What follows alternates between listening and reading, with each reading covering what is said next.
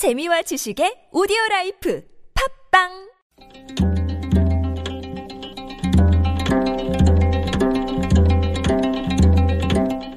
한문학자 장유승의 길에서 만난 고전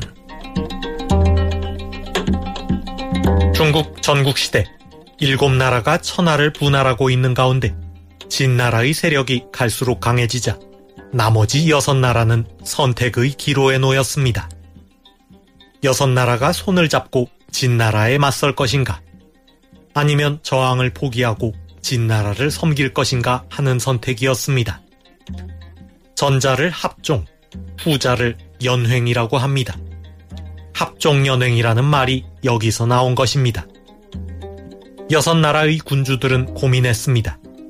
진나라에 맞서자니 힘이 부족하고 진나라를 섬기자니 자존심이 허락하지 않았기 때문입니다. 이때 합종을 주장하는 유세가 소진이 여섯 나라를 돌아다니며 망설이는 군주들을 차례로 설득하였습니다.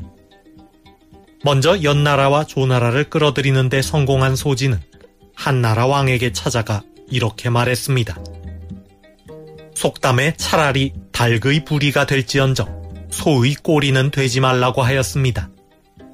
지금 대왕께서 공손히 두 손을 모으고 진나라를 섬긴다면 속꼬리가 되는 것과 무엇이 다르겠습니까?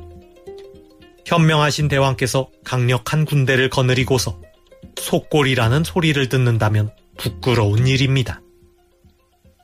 이 말을 들은 한나라 왕은 벌떡 일어나 말했습니다. 과인은 차라리 죽을지언정 진나라를 섬기지는 않겠다. 사기 소진열전에 나오는 이야기입니다. 닭의 부리가 될지언정 소의 꼬리는 되지 마라. 큰 세력을 따르기보다는 작은 세력의 우두머리가 되는 것이 낫다는 말입니다. 큰 나라의 신하로 구차하게 살지 말고 한 나라의 군주로 당당히 살라는 뜻입니다. 각 당의 대선 후보들이 아직은 단일화에 부정적인 가운데 대선이 다자구도로 치러질 가능성이 높아지고 있습니다.